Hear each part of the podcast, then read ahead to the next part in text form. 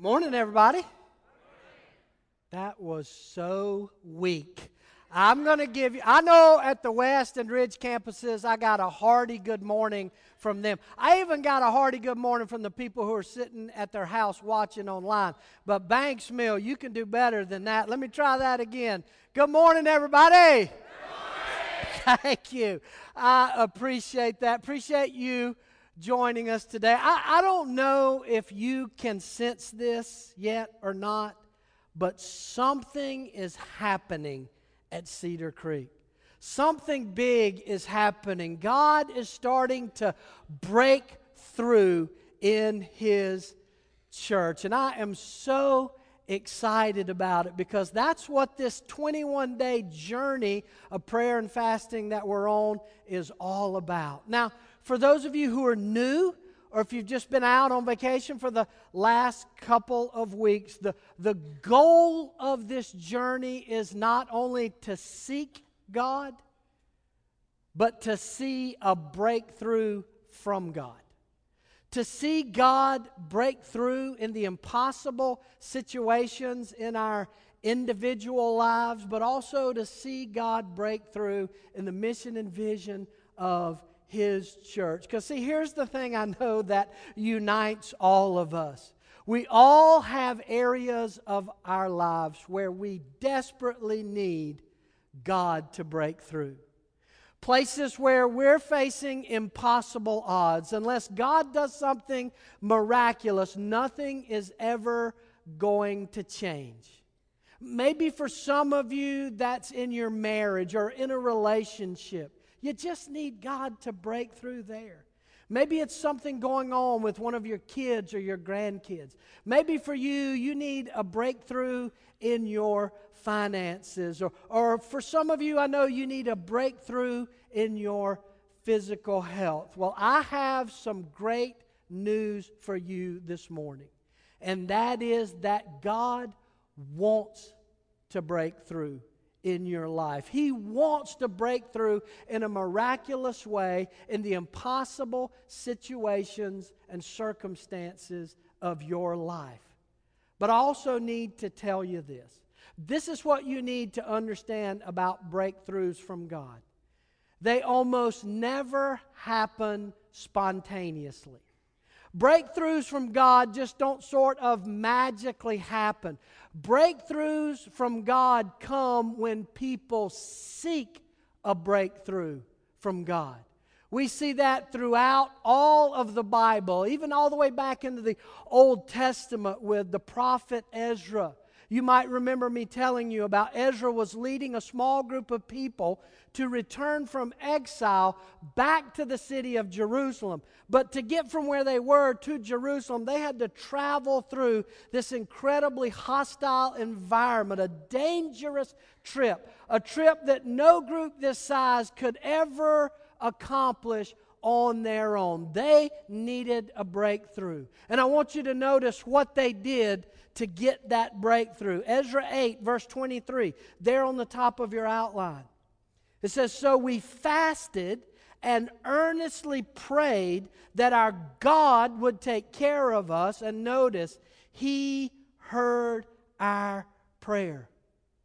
Breakthroughs from God don't come with our now I lay me down to sleep, God is great, God is good, rote childish prayers. Breakthroughs come when we desperately seek God in the desperate situations of our lives. And that's what this 21 day journey is all about. And so today, as we head into the last week, and believe it or not, we are going into the last week of this journey, I want us to spend some time this morning focusing on the importance of praying with persistence.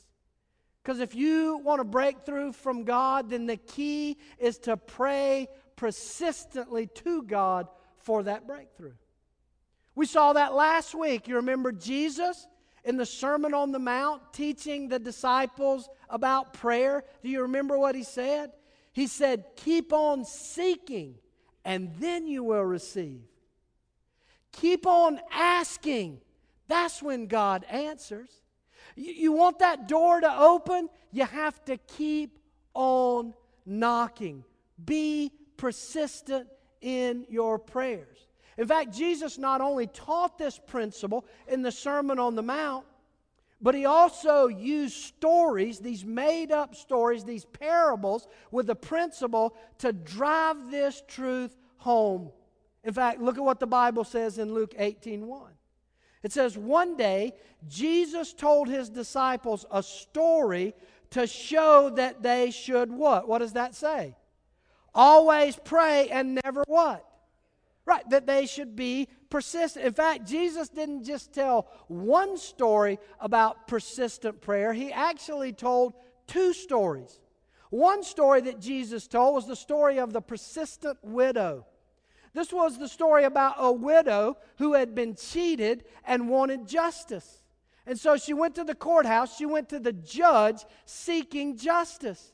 But Jesus said this was not a good judge. He was not a righteous man. He didn't care about God. He didn't care about right and wrong. And he didn't care about people. And he certainly didn't care about this nothing widow.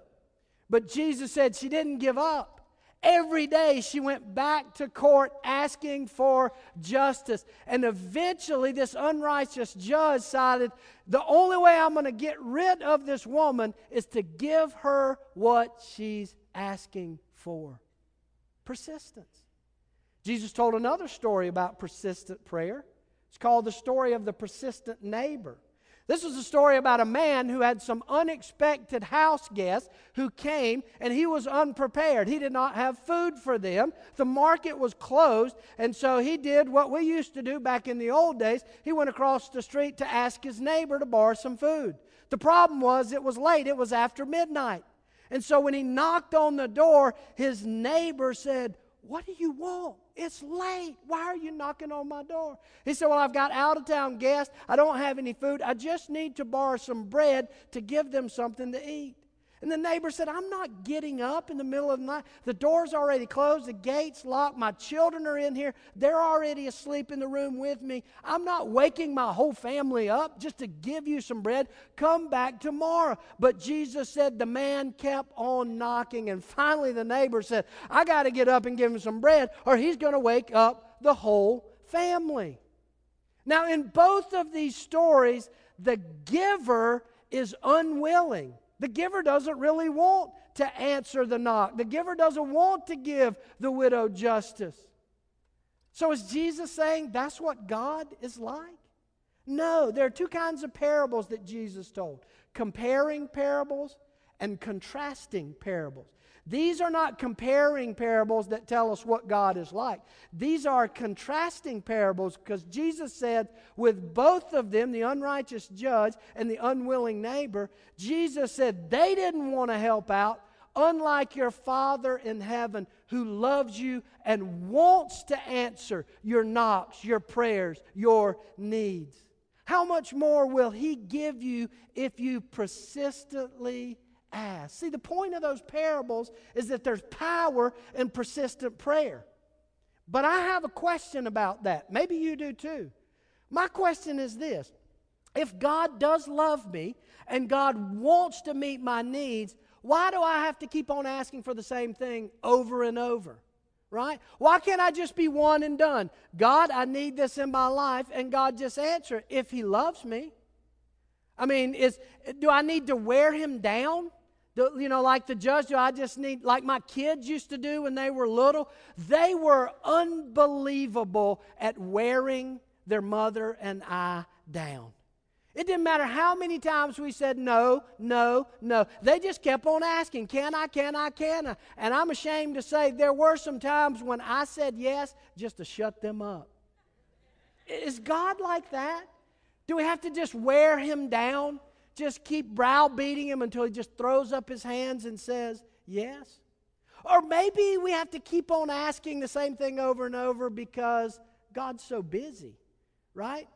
I mean, there are over 2 billion Christ followers in the world, most of whom I assume pray and ask God. For things in their life. And so, is it like the movie Bruce Almighty?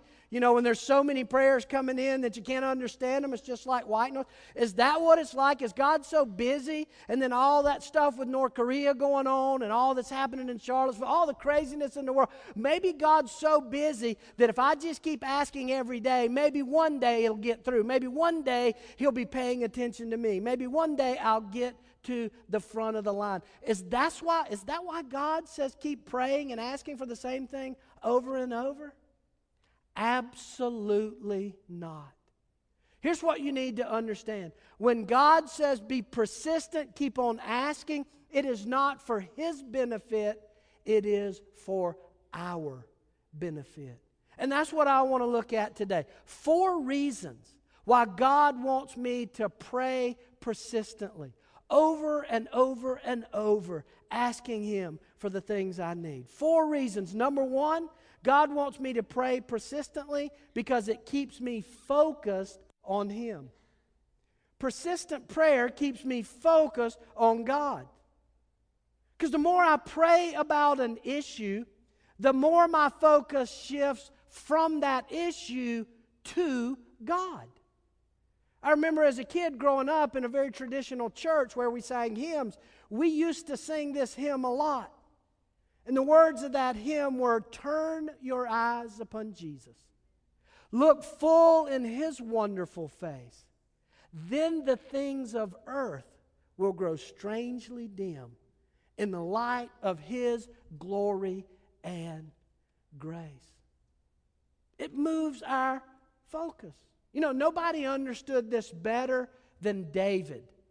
David, the young shepherd boy who killed the giant Goliath with a slingshot, and then later on would grow up to be one of the greatest kings the nation of Israel had ever known, a great leader.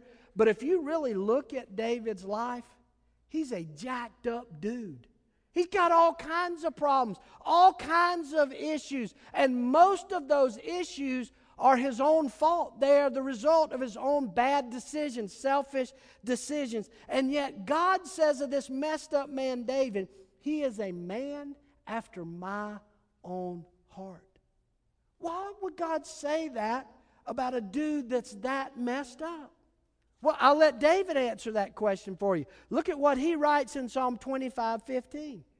David says, My eyes are always looking to the Lord for help and He will keep me from any traps. Listen, the, the problems that you're praying about, those issues that you want God to break through, they're not obstacles that are keeping you from God. They are opportunities for you to focus more and get closer to God. This is what you need to understand. The greatest need in your life is not temporary comfort, in your circumstances. The greatest need in your life is a long term, intimate connection with the God who made you, who shaped you, and has a plan and a purpose for your life. And what persistent prayer does is it leads to that deeper connection with that God. In fact, look at what else David writes Psalm 105 4. David tells us search for the Lord and for his strength. Continually seek answers to your problems from him. Is that what it says? Continually seek his help. Is that what it says? No, it says continually seek what? Seek him. See, persistent prayer is not just getting God, the genie in the bottle, to grant our wishes. Is it? It's about drawing us closer to Him. It's putting our attention on Him. You've heard me say this a lot of times. The greatest gift you can ever give another person is your undivided attention. Guys, let me just tell you this. Your wife, your girlfriend, that's what she most wants and needs from you your undivided attention. She wants your attention more than your stuff, more than gifts. I mean, unless she's a gold digger. Now, if she's a gold digger, you need to leave her and find somebody else. But what she wants is your attention. Why? Because she's so high maintenance and needy? No, because it is an expression of your love.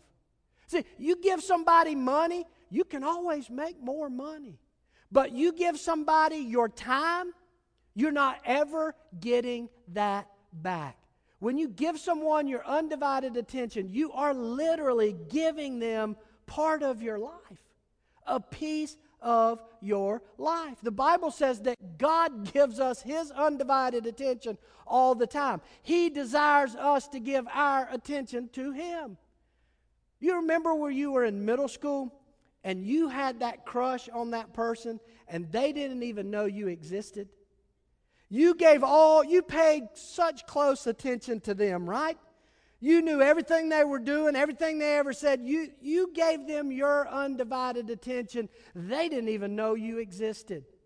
Do you remember how that made you feel? I wonder how God feels when he focuses his full attention on us. Man, the Bible says God has numbered the hairs on our head. You talk about undivided attention, and yet we focus on our problems and our issues and our circumstances, and we don't focus on him. Persistent prayer causes me to focus on God. But you need to understand this persistent prayer not only helps me know God more, but it actually helps me know myself a little bit better. That's why the second reason God wants me to pray persistently is that it filters my desires. Persistent prayer filters my desires. Because, see, the truth is, if God gave us everything we wanted when we wanted it, our lives would be full of a lot of useless junk, right? Stuff we thought we want, then we'd get it, and we like, this isn't doing what I thought it would, and we'd have piles of a bunch of useless stuff. In the words of that great theologian, Garth Brooks, sometimes I thank God for unanswered prayers. Because we think we want a lot of stuff, and if God gave us everything we wanted, our lives would be weighed down. This is like my kids.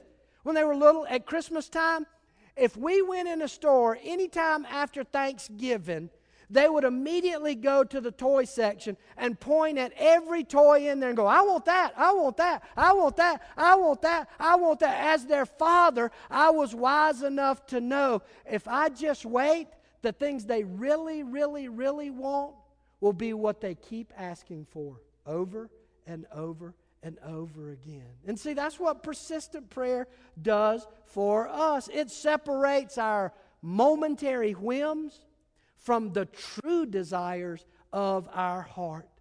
Look at Psalm 37 4.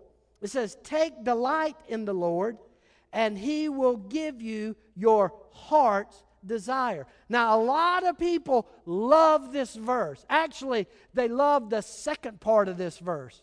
We love the part about God giving us the desires of our heart, and we like to leave out the first part. So we quote, Hey, God's going to give me the desires of my heart, so I'm going to pray and ask for it. Yes, God gives you the desires of our heart when and only when we take delight in Him. When our hearts line up with His hearts. And here's the great thing God knows what our hearts really desire. Not the whims, not the little things we think we want. He knows the real desires of our heart. That's why so much of the stuff we run after and get just keeps living, uh, leaving us empty. Because it's a whim and it never really satisfies. I'll give you an example. The true desire of our heart, every human being, the true desire of every human heart is for intimacy intimacy with God. What we do is we run after intimacy from another person and we never quite get it because that's not the real desire of our heart. The real desire of our heart is intimacy with our Creator. And when we begin to get that intimacy with our Creator, then and only then can we start to find true intimacy in another human being. And so persistent prayer helps me filter out the whims and get to the things that are really needed by my heart. The number three, the third reason God wants me to pray persistently is because it strengthens my character.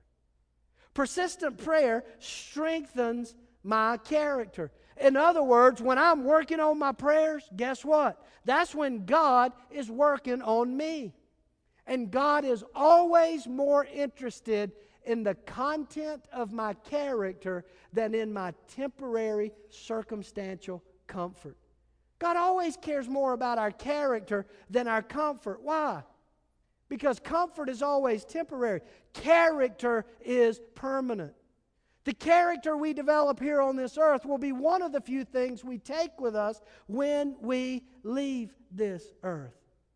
Let me ask you a question. The people that you know who get everything they want when they want it, do they have more character in their life or less? Which one is it? Less, right? They're spoiled brats. They don't have any character. So God knows that about us. In fact, look at Zechariah 13 9. God says this I will test with fire, purifying them like silver, testing them like gold. Then, then they will call on me, and I will answer them. Do you notice the order there? First comes the testing, then comes the answered prayers. The delays in God answering your prayer are not punishment because you haven't been good enough, or you don't know enough, or you're not behaved enough. They're character development 101. By the way, do you know how gold and silver are purified? With fire. You got to get the heat up to like a thousand plus degrees in order to separate the impurities from the pure gold and silver. And then once it's separated, it's called the dross, and that dross is then removed, leaving the pure gold or pure silver behind. But you got to have some heat to purify the metal. By the way, do you know how a silversmith knows the silver is pure?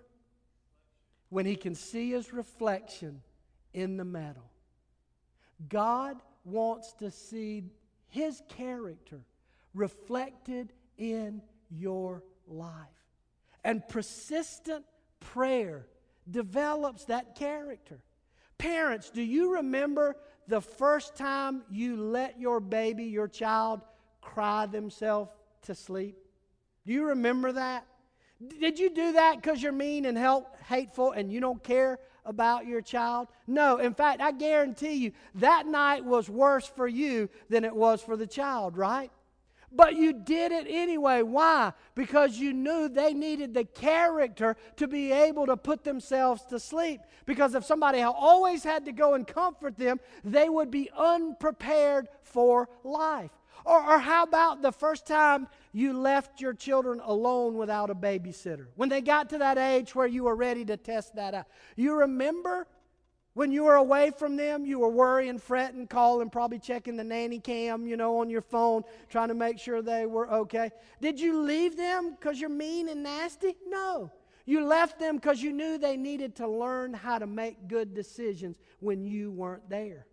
And I can tell you, I have seen the tragedy of young people with helicopter parents who never had an opportunity to develop character and wisdom to make good decisions until they finally got away from home. And when they finally got away from home, they had no idea how to manage the freedom and they went buck wild. And they ran their lives off the track. Why? Because character grows in the testing moments. My point is this there are some amazing blessings that God wants to give you, but He can't give them to you right now because you're not ready. You don't have the character. And persistent prayer is part of the process of building that character. In fact, in the Old Testament, right, the nation of Israel enslaved by Egypt, the Pharaoh, God miraculously, through those amazing 10 plagues, frees them, and He wants to bless them with the promised land. He's got this amazing place. They just got to take this three week journey across the desert. The problem is they were so weak in character that in three weeks crossing the desert, all they did was complain. No gratitude. We don't like this. We don't like that. God, you're not doing enough for this. So God sent them walking around the desert for the next 40 years. Why? To punish them? That's what we think. But look at what Moses says Deuteronomy 8 2. It says, The Lord your God led you through the wilderness for these 40 years, humbling you and testing you to prove your character. Some of us this morning are in the wilderness of unanswered prayers, and we think we're waiting on God, but the truth is, God is waiting on us. Persistent prayer produces a strong character, and strong character leads to answered prayers. And then finally, number four, the fourth reason that God wants me to pray persistently is that it deepens my faith. Persistent prayer deepens my faith. Now, you would think the opposite would be true. Like if God gave me whatever I wanted when I wanted it, wouldn't that give me more faith in God? Wouldn't that make me trust Him more? Well, think about this. Think about the most spoiled person you know. That person who was given everything they ever wanted by their parents, that never heard the word no. Do those people have a deep, abiding love and gratitude for mom and dad? No, they have just the opposite. It's never enough. And that same is true for us. In fact, that's exactly what happened in the Old Testament to a king by the name of Hezekiah which, by the way, I think is an awesome name Hezekiah. God blessed Hezekiah when he was king in unbelievable ways. I mean, it was like miracle after miracle. God was just blessing his leadership, blessing the nation. And after a while, Hezekiah forgot where those blessings were coming from, and he thought it was all about him. All of a sudden, he got full of pride and arrogance because all this great thing was happening under his leadership. And when that happened, notice what God does. Second Chronicles 32 31. It said, God withdrew from Hezekiah in order to test him and to see what was really in his heart. Listen, listen, listen, listen. The most accurate measure of your faith is not going to be seen in the miraculous moments of divine intervention. It's going to be in those long nights of unanswered prayer. That's when you know what your faith is really like. When God seems a million miles away and you keep praying and you keep praying and you keep praying and nothing happens, then you'll know what kind of faith, what is really in your heart. See, some of you, I know some of you this morning came in here and you are on the verge of giving up.